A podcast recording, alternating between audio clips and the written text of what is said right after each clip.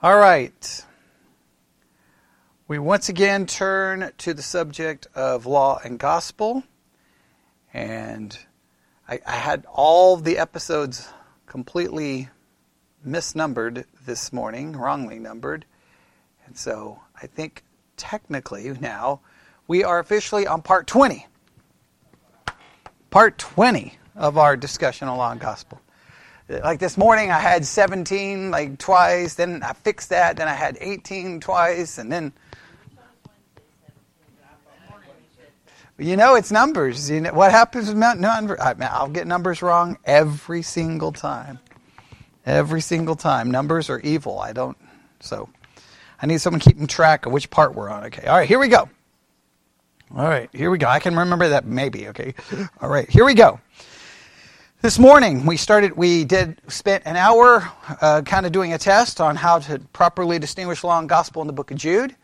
Then the second hour we went back to thesis number one, and remember thesis number one reads the doctrinal contents of the entire Holy Scriptures, both of the Old and New Testament, are made up of how many doctrines? Two, and they differ fundamentally from each other law and gospel. Just the main thing is to remember they differ fundamentally from each other. So, in our study, we've looked at the ways uh, that the, the point, the way they do not differ, right? We looked at those. I'm not going to review them. Then we started talking about the true points of difference, and we worked on this this morning, all right? So let's go through the true points of difference. The first true point of difference is number one, the way they're revealed, all right? Law is revealed what way? Written on the heart. Gospel, three ways Christ, Scripture, and the preaching of the Word. All right, number two. So the uh, second um, way they differ contents. And what are the contents? Law? Do this. Gospel? It's done. All right. Simple way to put it. Number three promises, all right? And what, what is the main thing to understand about the promises? Law, when it comes to law. Great promises. They're awesome. They're amazing. But they will make you very discouraged and depressed because they will do what? Give you a promise and demand something you can't do. You can't fulfill. You can't accomplish it. And we spent some time looking at uh, the Sermon on the Mount and the Beatitudes is a good example of lots of promises there, but you can't pull that off, all right? And the gospel. It gives you promises and then it does what? No conditions. And if there quote unquote was a condition, it would fulfill it for you. Does that make sense? All right, in other words, you have to believe in the Lord Jesus Christ, but guess what? Gives you the faith. All right. Does that make sense? All right. Threatenings. Threatenings of the law. Does anybody remember what we talked about in regards to threatenings of the law? Okay, it's nothing but threats. Okay, do what? What? What'd you say? Okay, we, we, yeah, we looked at uh, where the first law was and, and the threats. I mean, just remember the gospel, of the the fourth difference between the law and the gospel relates to threats. The gospel contains no threats at all, but only words of consolation. Where in Scripture you come across, whenever in Scripture you come across a threat, you may be assured that the passage belongs in the law, for the law is nothing but threats. It threatens and threatens and threatens and threatens, right? and, and, and how does that show up? And this is the main thing to remember. How does this show up in many evangelical churches who would say they believe in salvation by grace alone, through faith alone, because of Christ alone? What they do is they will take things and make it a threat, and they make it a threat in what way? If you don't do this, you're probably not saved. That's a threat. And that's what kind of a threat? That's a threat of law. Do this, and if you don't, you prove you're not saved. I don't know how they can say those words and then not turn around and realize what they've done. But the reason it happens is because we don't understand the proper distinction between law, law and gospel. So in some cases, we will say things that's law and not even realize we're speaking law. And we're speaking law into the gospel. And whenever you speak law into the gospel, what happens to the gospel? It basically, yeah, it, it's going to be destroyed and you're going to end up with law. All right? Then, what did we look at next? Number five. All right? The, the fifth point of difference between the law and the gospel concerns the effects of these two doctrines. All right? The effects of preaching the law is threefold. What is the threefold effect of preaching the law? Number one,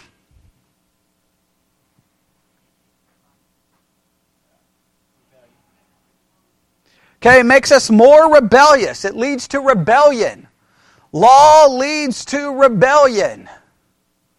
The more law you preach, the more unwilling the people become. Right? Which is just insane, but I've watched it as a pastor and you've seen it in so many ways. And it's something Christians have to understand. You can give the law of the laws of God to people all over the place. It just makes them more unwilling. Right? Okay, the second, the second effect is despair. And then third, depression. Because you can't keep it.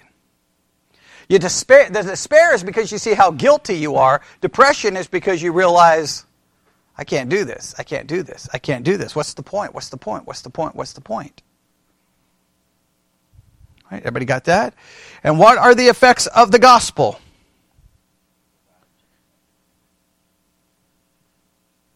Okay, it provides what the law demands, right? It's a, it provides. The gospel provides. Okay, second effect of the gospel peace and joy. And number three, what did we say for number three? We only gave two because the third one in the book did what?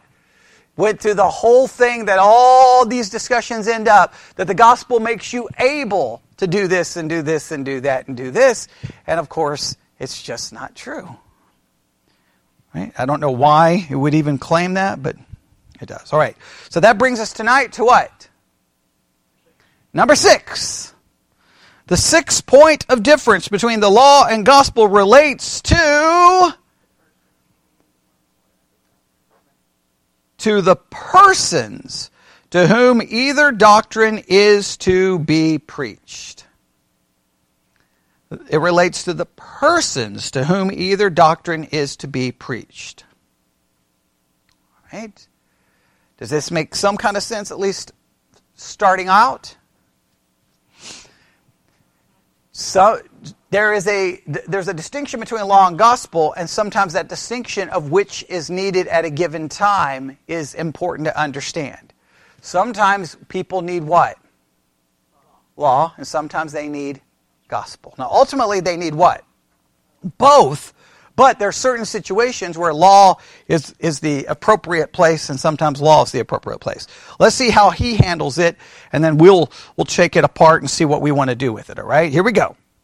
The persons all right. Uh, the sixth point of difference between law and gospel relates to the persons to whom either doctrine is to be preached.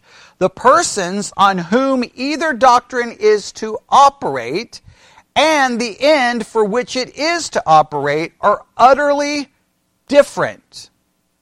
The persons on whom either doctrine is to operate and the end for which it is to operate are utterly different. So there, there's, there's a major difference here. Okay? The law is to be preached to secure sinners. The gospel to alarmed sinners. The law is to be preached to whom? Secure sinners. Secure sinners. Now, what do they mean by a secure sinner? Look in Matthew and see if you can find the story. Think of the rich young ruler. Anybody know that famous story that creates major controversy? see who can find it first. Who can find it first?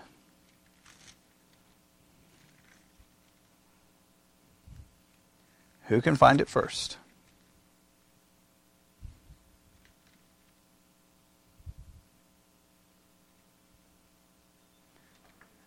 Do what? Chapter 19 starts in what verse? 16, correct? Right? Or am I wrong? Okay, right? Matthew chapter 19, verse 16. And behold, one came and said unto him, Good master, what good thing shall I do that I may have eternal life? First thing, do you notice the question? Okay, what kind of what kind of question is that kind of question? It's a law-based question. What can I do? What good thing can I do? All right? Verse 17, and he said unto him, Jesus speaks, Why callest thou me good? There is none good but one, that is God. But if thou wilt enter into life, keep the commandments. All right, that's all you got to do. Just keep the commandments, so you're good to go. What, what is he? Now, you, that's crazy, isn't it? Because it's like, why didn't Jesus give him gospel? What does Jesus give him? He gives him law. Why?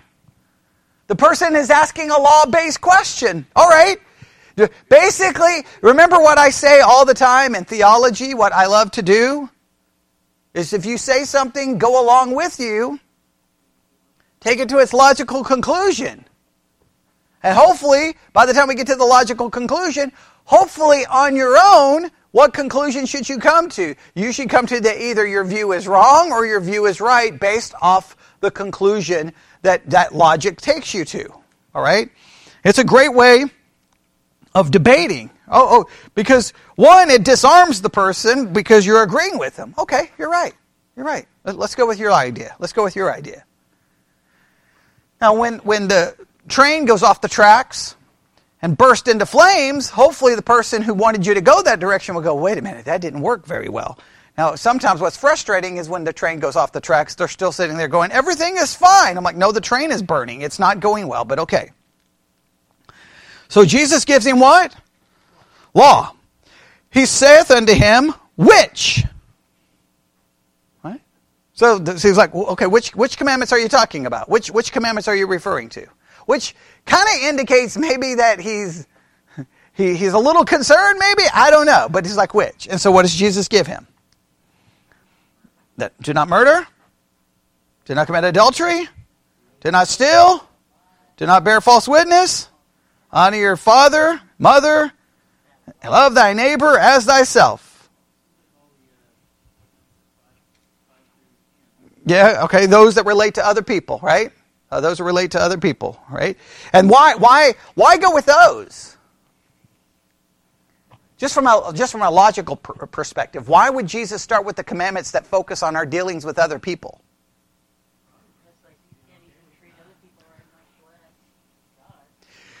Well, because it's easier to see the reality of how we treat people.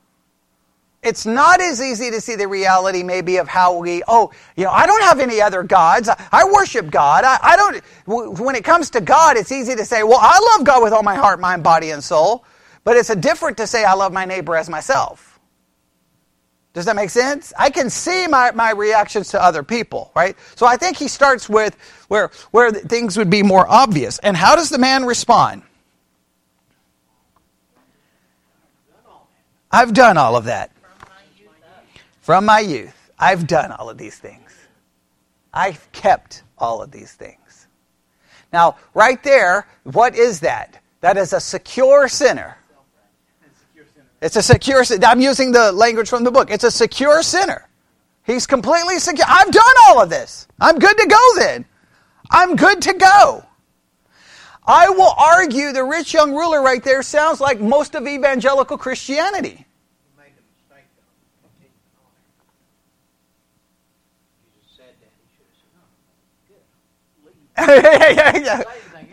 yeah. Don't say another word, okay? But I want to argue that this, that right here, he describes a good portion of evangelical Christianity because this is the whole lordship thing. Right? MacArthur gives the test and everyone says, I have done these things from my youth.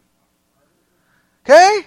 Okay? Oh, I don't do this, I don't do this, I don't do this. I, so I know I'm saved. And if I come along and go, no, no, no, no, no, that list that you think that proves you're saved, well, let's really look at the test. It proves you're lost. They're like, what are you, an antinomian? What are you? And I'm like, no, look at the test. if you look at the test, what should you say? Well, then, no one is saved. What, what should this young man have said? Well, wait a minute, wait a minute, wait a minute, wait a minute. I know, I know I have messed up some way, shape, or form in these areas. But it doesn't say that. I've kept them from how long? From my youth. Man, that sounds good.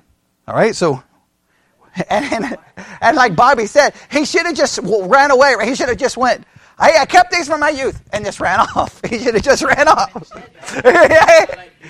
he should have just said, "Okay, I'm good. Bye," and just left. He should have just ran off. Uh, yeah, even in solitary confinement, you would have done something wrong. Because remember, you can break these in your mind, much less in action. Okay, so even in solitary confinement, he would have been guilty. All right. So then what?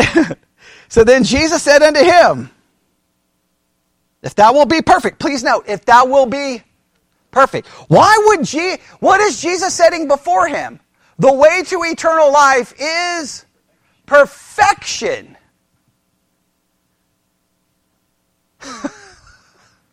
the way to eternal life is perfection. And then, what does he say? Go sell thou that thou hast and give to the poor, and thou shalt have treasure in heaven, and come and follow me. Now, this is the way the evangelical world takes basically Jesus' words. Yeah, you do that to prove that you're saved. The only problem is when Jesus says, go and sell everything you have, we're like, well, he didn't really mean that. Because, because it didn't really mean that. I don't have to do that to prove that I'm saved. I just have to be, this is the way, the evangelical, the lordship way. You just have to be willing to do that. What does that mean to be willing to do something that you never do? Hey, Bobby, I want you to know I'm willing to help you with any building project you have. I'm willing. Just don't ask me to do it. Just don't ask me to do it. Right? But isn't it weird how the lordship side will say, no, you do these things to prove you're saved, but I mean, you're not going to do them perfectly. You just have to kind of be with. No! Jesus demands perfection. So, what would be the proof of one's salvation if salvation is determined by our practical righteousness? What would be the required proof? Perfection. Has anybody ever met that, that standard? No. Now, the good thing is, I at least admire the young this rich young ruler. Because unlike many evangelicals are like, well, you know, I'm do, I'm pretty good. I'm do, at least I'm, I, you know, I love God and I love my neighbor, and convince themselves that they passed the lordship test. They passed MacArthur's test. Okay, which is just bizarre that you're using MacArthur's test, but that's okay. Or they even will claim they passed the first John test. The first John test should condemn everyone, right? Okay, but you should immediately, at least this young man, what, what's his, his response? Everybody read it. What is his response? He goes away sad. Is that the King James word, sad? What? Sorrowful. I like it's even a more stronger word. He goes away sorrowful. Why? He had great wealth. Meaning that he loved his wealth more than he loved his neighbor. So, guess what? If, if fulfilling the law is the requirement, then what happens? We will go away sorrowful. Now, the text is bizarre because what does Jesus not give that sinner in one, one, in one place? Does not give him the gospel. Which has led people to, you know, do gymnastics trying to make this the passage make sense. But why does he not give him the gospel? Because what, is a, what does a secure sinner need? Law. Law. Okay? Remember, we're talking, we're talking about the difference between law and gospel and, and as, as far as the persons are concerned. All right? The, a secure sinner gets what? Law. Right? What is the, who does the gospel go to? The alarmed sinner. The alarmed sinner. In other words, someone who is guilty and know they're guilty and know. But eh, Christianity is bizarre sometimes, right? Sometimes it's the one who's fallen into sin that nobody comes to give them the gospel. They come to say, now this, and just throw more law at them. No, the alarm sinner needs the gospel. The secure sinner needs the law. So think about it this way. If you don't have a proper distinction between law and gospel, you typically will preach the wrong message to the wrong person. Amen? In other respects, both doctrines must indeed be preached. But at this point, the question is which are the persons to whom the law must be preached rather than the gospel and vice versa? Right? In other words, both need to be preached, but sometimes you got to know when to preach which message. Now, let me make it very clear because this is where I get myself in trouble with the reformed world, but uh, you know, I don't care. My view has always been you preach what's in the text.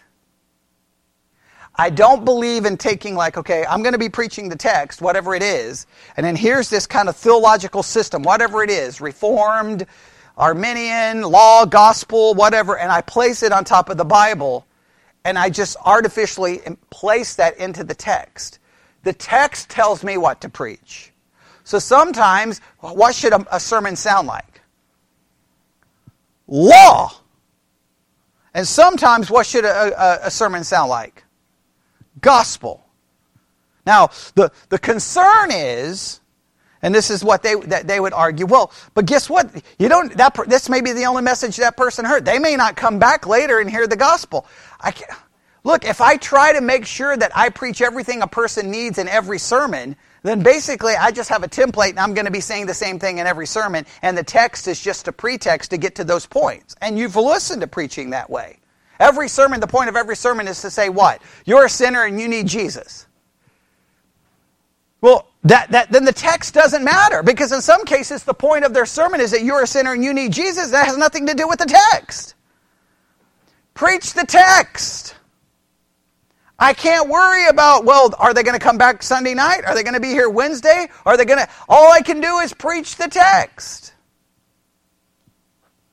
So I, I do disagree that, well, no, no, no, it's got to be both. It's got to, no, that, that's just artificially placing it into the text. But when you're dealing with a person individually, you have to determine if they need law or if they need gospel. Right now, they're going, he's going to add some stuff here. This is what he's going to say. He wants you to look at 1 Timothy chapter 1, verses 8 through 10. 1 Timothy chapter 1 verses 8 through 10.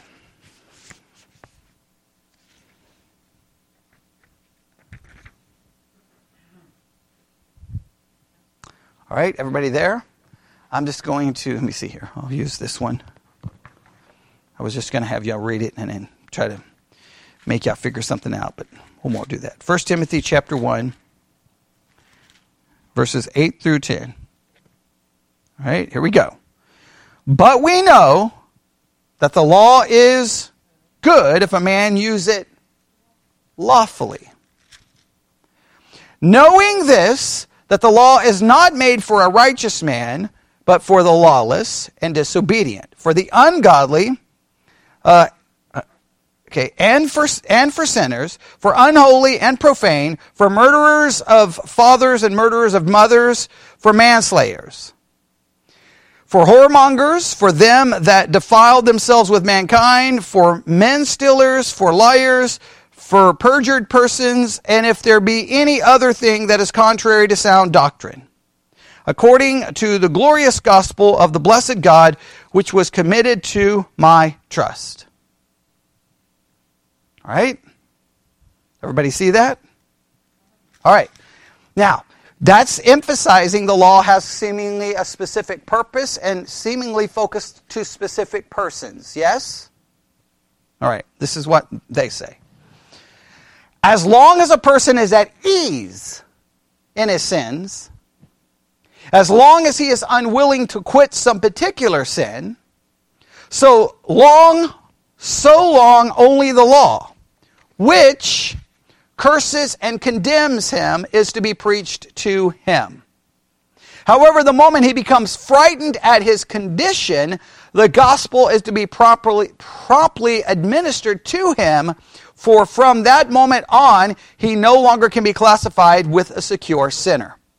Accordingly, while the devil holds you in a single sin, you're not yet a proper subject for the gospel to operate upon. Only the law must be preached to you. So, their argument secure sinners get what? Law. Alarm, sin- alarm sinners get the gospel. Okay? But I think the most important thing, look at 1 Timothy 1 8, read verse 8 again. Okay, a man using the law lawfully. We have to use it lawfully. We have to use it correctly. All right? We have to use it correctly. And I think it's been, well, sadly misused. They go on to say, to poor, sad hearted sinners, I repeat, I repeat it, not a word of the law must be preached to a poor, sad hearted sinners, do not preach a word of the law. They don't need that. They already know they're guilty. They know they're condemned. They're guilty. They're overwhelmed. Woe to the preacher who would continue to preach the law to a famished sinner. On the contrary, to such a person, the preacher must say, Do, do but come, there is still room. No matter how great a sinner you are, there is still room for you. Even if you were a Judas or a Cain, there is still room. Oh, do, do come to Jesus. Person of this kind are proper subjects on whom the gospel is to operate.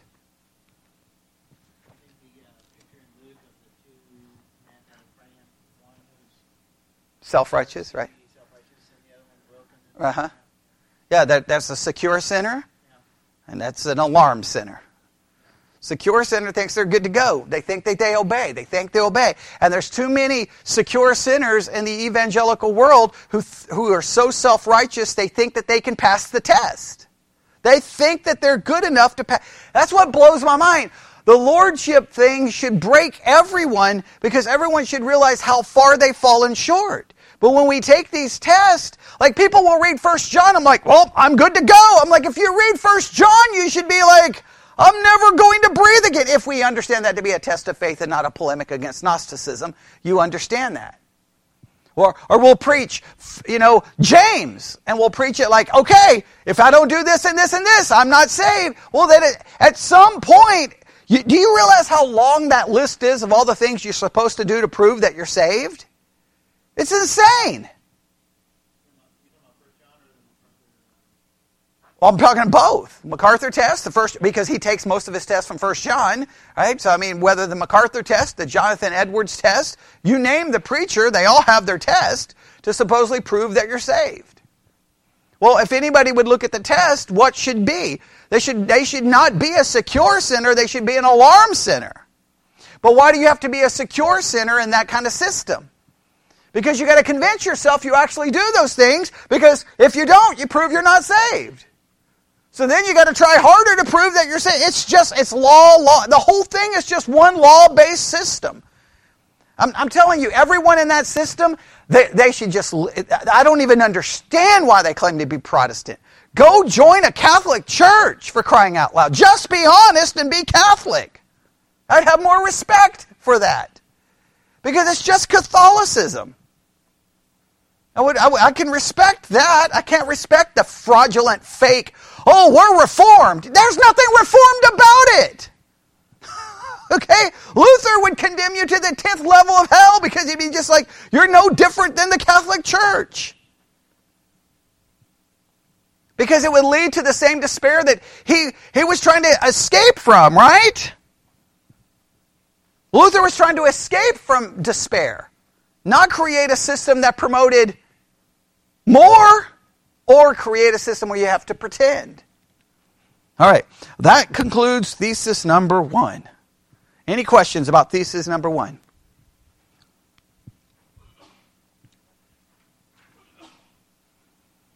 Yes? No?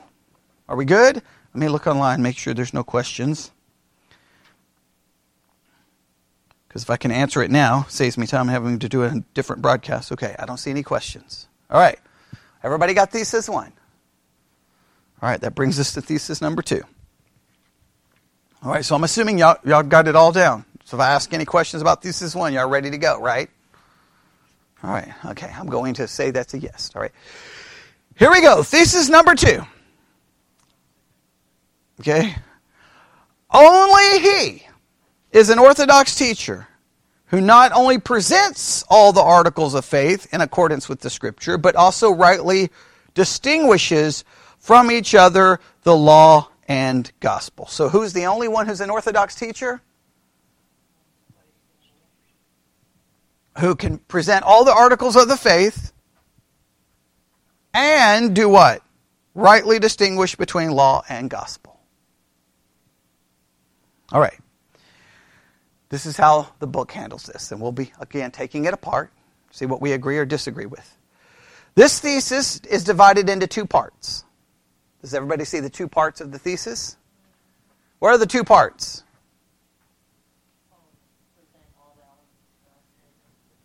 And know the difference between law and gospel. All right. The first part states uh, a kind of a, a requisite of, the, of an Orthodox teacher that he must present all the articles of faith in accordance with the Scripture. So all the articles of the faith must be taught correctly in accordance with the Scripture if you're going to be an Orthodox teacher. Everybody got that, right? All the articles of the faith in accordance with Scripture. Now, you know there's a million problems with that. Okay, and what are the millions of problems with that statement?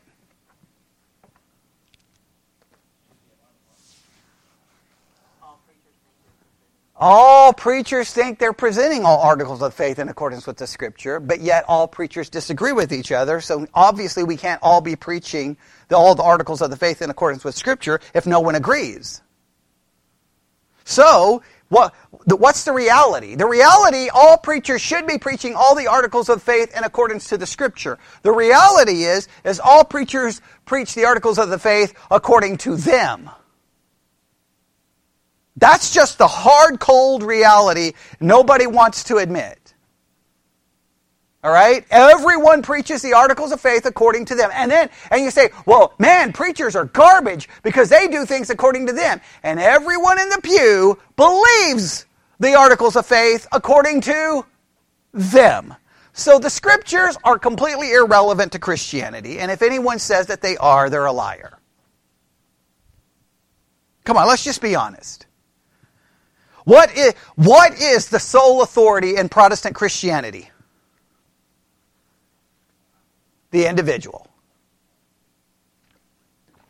I know that I'm just now right now I'm getting people getting mad at me online, but it's just the reality. I, I, mean, I mean, at some point you've got to stop playing games.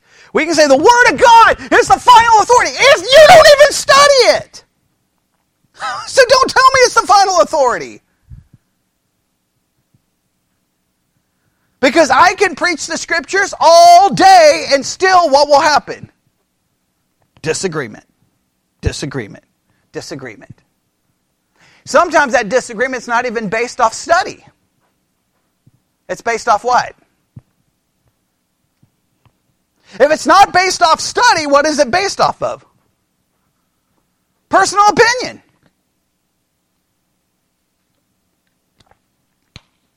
So in reality, we should just delete that first statement. An Orthodox teacher is one who teaches all articles of faith according to the Scripture because it's just, it's, it's, I'm sorry, I don't believe it for a second. You preach what you want, and the people will believe what they want. And they will find the preacher who will preach what they want. And the minute they don't like what you, what you have to say, they'll go find what they want. It's just a game. Yeah? Well, I mean, they have their confessions, just like we have our confessions. I mean, the Book of Concord, the Apostles' Creed, we, we could go through all their doctrinal statement. But the, the bottom line is, nobody preaches the articles of faith according to the Scriptures. They all think they do. But in reality, everyone is preaching what they want.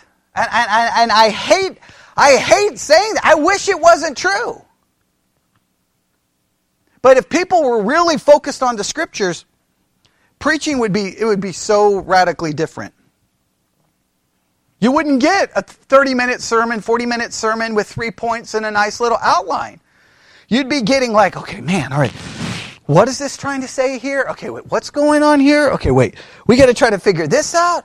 Oh, wait, man, I don't understand. Does anybody know what that means? I don't have a clue what's going on here. Wait, that seems to contradict this. Wait, that, what are we trying to figure out again? Does anybody remember where we are? But when you can pack it, package it up in a nice little sermon, no, man, the scriptures, that, that it, it, be, it comes down to the skill of the pastor to present a entertaining speech, an emotional, compelling speech. Pastors don't preach scripture, pastors preach sermons. And the more that they can structure the sermon in a way that meets human psychology, hits human emotion, they will be successful. And if they don't follow those rules, they won't be successful. I know that's a very, I know this is a very cynical way of looking at it, but I'm just I've reached the point that I'm just I, I just man, you just you can find any article on a Christian website and just watch the the arguments happen in the comment section, and it's just insane. Everyone quoting a scripture telling the everyone else is a heretic. This person's a heretic. This person's a heretic. This person's wrong. This person's wrong. And it's just like, whatever, man. I don't even care anymore. Everyone's going to believe what they want. And I've reached that, I've really reached that point where it's just like, whatever. I do believe the Bible's the Word of God. I do believe that. I do believe it's inerrant, it's infallible. I do believe it's true. I just don't believe it is that any pretense that this is the authority is just a complete lie. And I know saying this on October 30th is probably blasphemy because it's um, you know it's almost Reformation Day. But uh, what what have I always said? What was the unintended consequences of the Reformation? Everyone became a pope. I'm not saying that's what Luther intended. Right? Because what Luther said, no, the church is not the authority, Scripture is the authority. And what did everyone hear? I'm the authority. And guess what? And I will justify my authority by what? Scripture. Well, if Scripture can't be the authority if you and I have a different opinion, right? Because if the Scripture is the authority, then we should find the same opinion because it's only one book, right? Well, well, I think we, I think we do in theory. I don't know. We do in practice, right? Practice. I think we become, we become the authority. Just we don't even mean to do it, but it just happens. So I have a major problem with the first statement. I wish it was true. The Orthodox teacher in the modern church is one who preaches what he wants, and the people in the pew will believe what they want. All right, Scripture requires that we have the Word of God in absolute pure and, unadul- and unadulterated, and that we be able to say, now, this is just, this paragraph is absolutely insane to me, okay? Oh man, this paragraph. I have so many problems with this paragraph. All right, just try to listen to it. I'm going to try to read it correctly, but try to listen to it. All right, here we go. Scripture requires that we have the Word of God absolutely pure and unadulterated. unadulterated. Right now, for the Scripture to be pure and unadulterated, pretty much what needs to take place? If you, if you need the Scripture pure and unadulterated, pretty much what needs to take place? We all have to die to self in like a way that we don't even understand. Because the minute we open it, the minute we read it, and the minute we start speaking about it, thinking about it, interpreting it, immediately what happened to the Word of God? And now, the Word of God remains pure and unadulterated, but we corrupt it because we come with ourself. Right? Does that make sense? Right? The Word of God remains pure, but we we nobody can get to it because we're in the way of it. If that makes sense. Now listen to this. Oh, this is crazy. And that we be able to say, when coming down from the pulpit, I could take an oath upon it that I have rightly preached the word of God. Oh man, what a great theory that I could step out of the pulpit and say, I can take an oath upon it that I have preached the word of God. I can never take that oath. And you can never take that oath that you've studied it purely and that you understand it purely. To even say that we can take that oath is ridiculous. And then they go on to say, I could take an oath upon it that I have rightly preached the word of God. Even to an angel coming down from heaven, I could say, My preaching has been correct.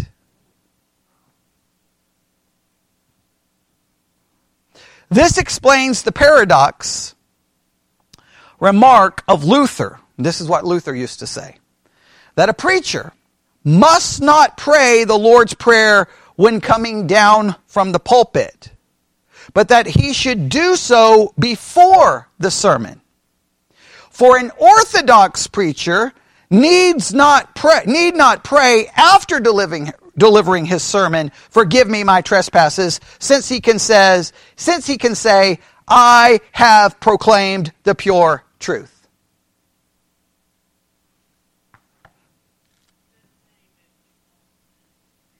Right. Which goes against the entire understanding of law and gospel. And Luther himself is the one who said that. Which is insane. This is completely nuts. If the preacher has a depraved nature and he preaches, what happens to the preaching? It's impacted by the presence of a sinful nature. So, guess what? All preaching has in it Let's just go through this. Okay, here's the preacher, right? Just imagine that I have like a, a picture here of a person, right? Okay, me, right? When the preacher, what is true of every preacher? Number one, well, well slow down, guys. Okay, I know y'all want to call me a sinner really quick. Just slow down. Fallible or infallible? Fallible. All right, now that's that's where you have to start. Fallible. Second, depraved, have a sinful nature. Three, human. Why is that important? Because a human has emotions, feelings, thoughts, right? Are all those feelings and emo what, what's what what's always a danger to truth? What's an what's always da- a danger to truth? Emotion. What does emotion cause us to do? Reject truth or change truth to our liking. Right? When our emotions get the, the word once emotions get involved, what happens to truth? Pop, pop, pop! It gets shot. Because emotions get in the way. Emotions blind us to the truth. It blinds us to the truth and it causes us to do what to the truth?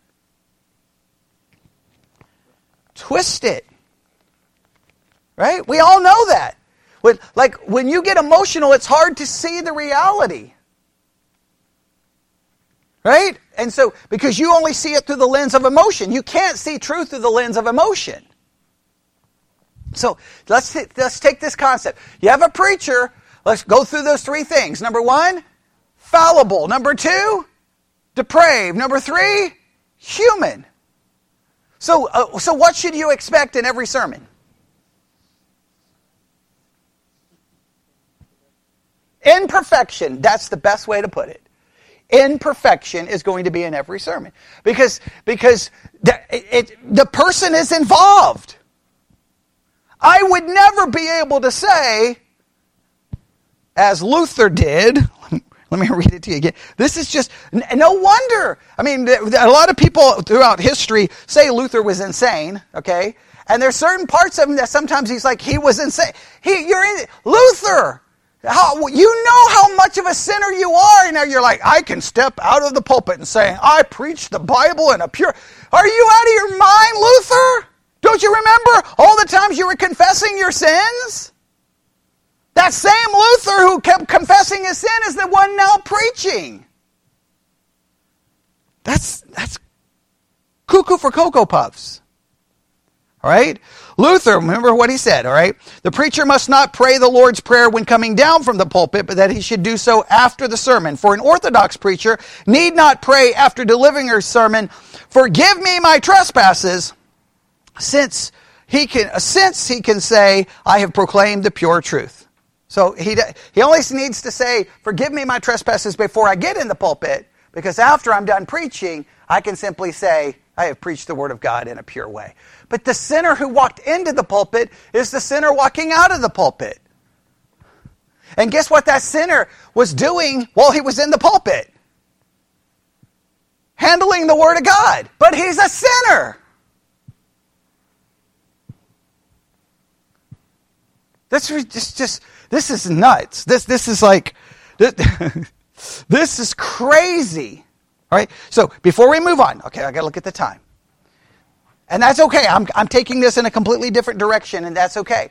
And I know it's offensive to people, but I'm, I, I'm, I'm, a, I'm slowly but surely obliterating this entire thesis because, because I just think there's so much just not true to it. All right. So number one, remember the first part of the thesis. What's the first part of the thesis?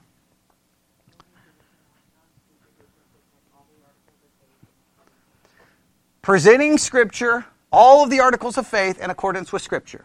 What do I believe about that statement? Now, you may disagree, but I don't believe it's true because I don't believe it ever happens.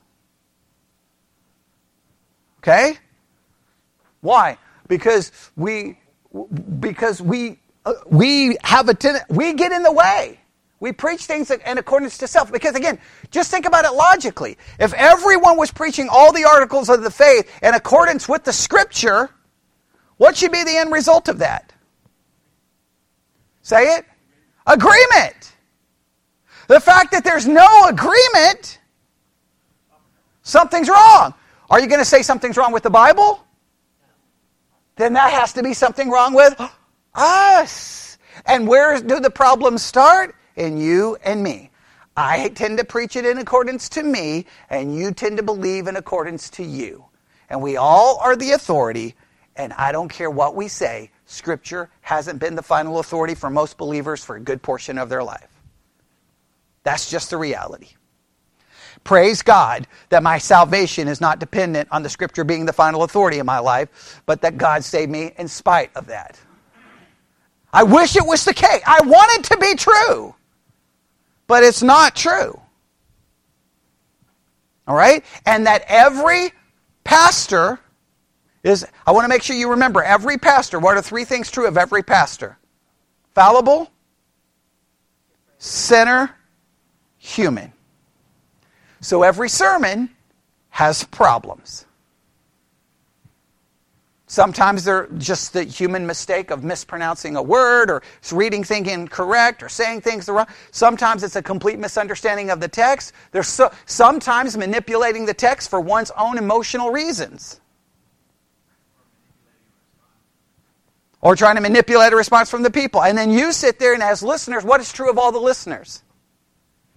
fallible, sinners, and human. And what does that create?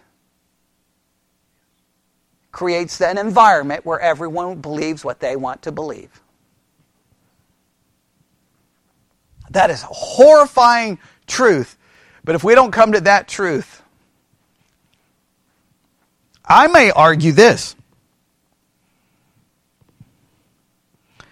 There is no pure preacher and there's no pure sermon. There's only pure scripture.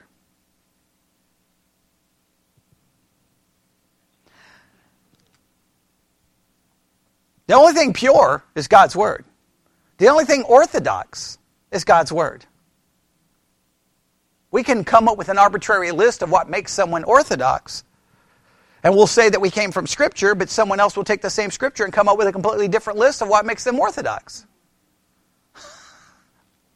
Does that make sense? Now, listen to what they say in the next paragraph. Those first two are already a little disturbing. Let's see what they do in the third one.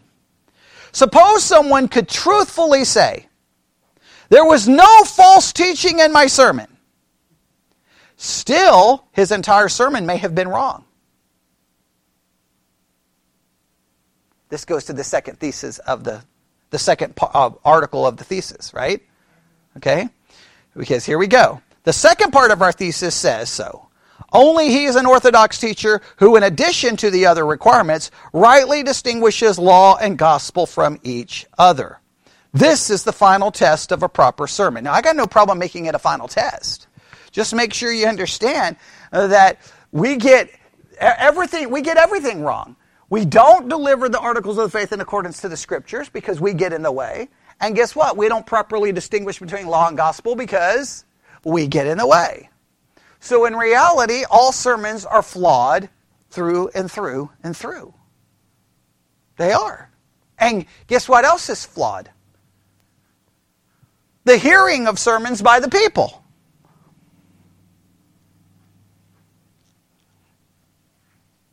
Amen? The value of a sermon depends not only on this, that every statement in it be taken from the Word of God and be in agreement with the same, but also on this, whether the law and gospel have been rightly divided. Well, again, just take that part.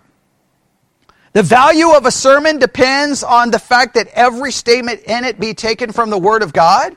Well, if every statement has to be taken from the Word of God, then my sermon would be me not talking. It would me simply be reading Scripture.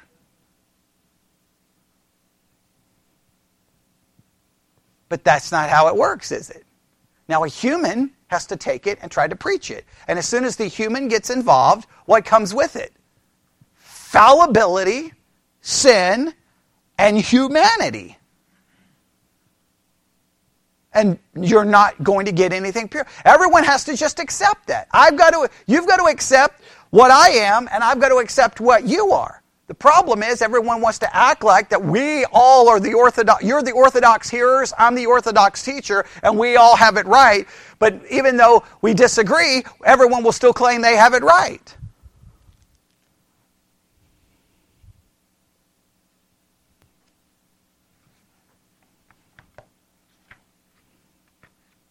I'm just going to read the last paragraph here, really because there's not much more to add. I know I've just obliterated this entire thesis, but that's okay. Because it, we have to be, look, when we, that's the thing. When I, when, if, if I'm using a book, I, I don't, I'm not bound by said book, right? Okay? We, I, why do I use books sometimes? I use books because they give you de- their perspective and you hear my perspective. You get two perspectives. But, uh, but you can go with which way. I mean, if you think differently, that's okay. I just think 2,000 years of church history will prove that I'm right. Scripture is not the final authority, we're the final authority. There is no pure sermon because of, of who's in the pulpit, and there's no pure listening because of who's in the pew. But what remains pure and, and unadulterated? This does. Okay? So and, and those those are the things that happen. All right, last paragraph here. It is it is a wrong application of the gospel to preach it to such as are not afraid of sinning. On the other hand, an even more horrible situation is created if the pastor is a legalistic teacher who refuses to preach the gospel to his congregation because he says these people will misuse it anyway. Are poor sinners on that account to be deprived of the gospel?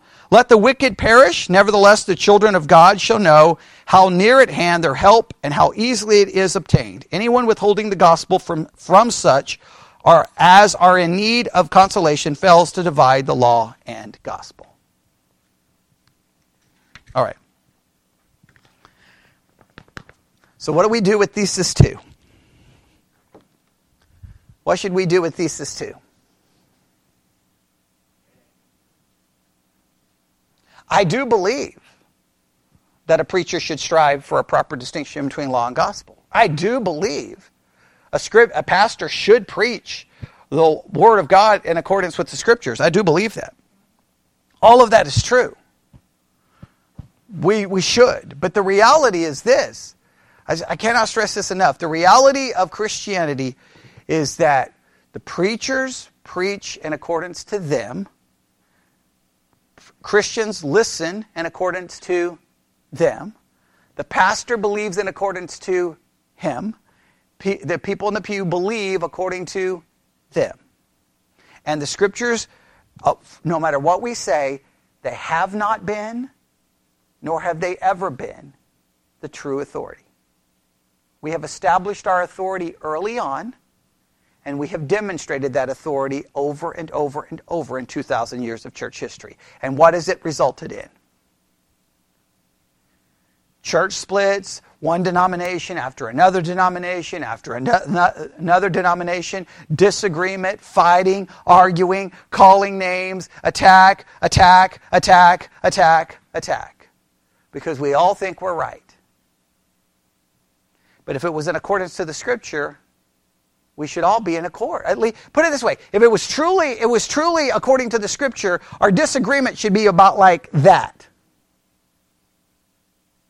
There wouldn't be 10,000 different Protestant denominations.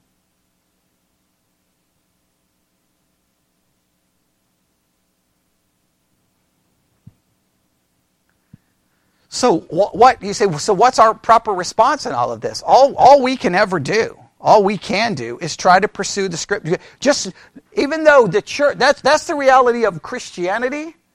The truth is this: it doesn't change what this. All of that irritates me. All of that I am disgruntled, frustrated, sick of, tired of. I don't want to argue with anybody else anymore. I don't care what anybody believes. I literally have just become so like, you don't even know. I just don't even care. Someone wants to argue, whatever. Believe whatever you want. It doesn't matter. Anything I say doesn't matter. So on that part, I've just become so disillusioned. The only thing that I still hold to is this is the unadulterated, pure Word of God. So all I can do is pursue this. I'm going to try to pursue it, and then I'm going to try to teach it in a way that removes me and makes us have to find what it says in here. Now that destroys the sermon. Right? Because that kind of teaching does what to a sermon? It obliterates the sermon structure. The sermon would just be like, okay, I, here, I, can, I can play the game if people want to play that game. I go home, guess what? All right, we're going to preach on, on this next week. I'll grab two or three commentaries. All right, got the outline of the passage. Boom, boom, boom. Change it up a little bit, okay? Oh, wait, do they have a nice little closing illustration? Oh, wait, get online. Sermon illustrations. Oh, there's a sermon illustration. Cut and paste. Boom. All right, now we go. And then, and then 45 minutes, I can give you the three points and the nice little sermon. And people are like, oh, that was so good. It felt like church. Thank you, Pastor. It felt like church. That's the problem. Everybody wants a sermon. Nobody wants what? Because if we go to this, do you get three nice little points? You're like, wait, okay, wait, what's going on here? Wait, what happened? Like, okay, all right, let's try to figure this out. Let's try to walk through this. Let's try to stumble through it. And stumbling through it, is it always nice and easy and put together? No. But what's the goal? Understand. The goal is when you're done, you know the book. You don't know the sermon, you know the book. Right? What should people remember when a sermon is over? The scripture, not the points of the sermon. I, I, early on in my preaching, wanted you to remember the points of the sermon. At some point, I realized, well, wait a minute. That makes the sermon the authority, not the scripture the authority. I got to get you to the scripture. I got to get you into the script. I have to get you into this. And that's all, that can look really odd and weird and how I'm try to do, try to do that. Every preacher would say, no, I'm preaching the scriptures. You're preaching your sermon. You know, all the big scandal broke, you know, when they found out that famous pastors, Mark Driscoll and others, used the sermon writing services. Hey, they, you pay $100, $200, whatever it is a month. You tell them, I'm going to be doing Romans. Boom. They send you the introduction. They send you the outline. They send you the survey. They give you sermon illustrations. They give it all to you. And do you think anybody cares sitting in the pew? No, they just want the three nice little points and a nice little sermon. That's the problem with the church. We're drowning in sermons. And, and after all of the sermons, what do people still not know? I've said it so many times the sermon gets in the way of the scriptures. That's just the reality. So in thesis two, we all we can do is strive to be quote unquote orthodox. And I will say orthodox is preaching the truth according, in accordance with Scripture and a, a, a proper distinction of law and gospel. That's what we have to strive to do. Is it ever going to even come close to perfect? No. I want to make it very clear. The best preaching and the best listening will always be imperfect. And that's what we have to understand. The best sermon is going to be corrupted because a person is involved. And what is three things about the pastor? Fallible, sinner, and human. And what is three things about every person sitting in the pew? Fallible, sinner, and human. And that creates a mess, does it not? All right, let's pray. Well, God, we come before you this evening very, very difficult realities that we face. But Lord, I would pray that we would be willing to face those realities instead of pretend something that's not true about the church, about Christianity, and about ourselves. Forgive us for the times we've pretended. And we ask this in Jesus' name. And God's people said,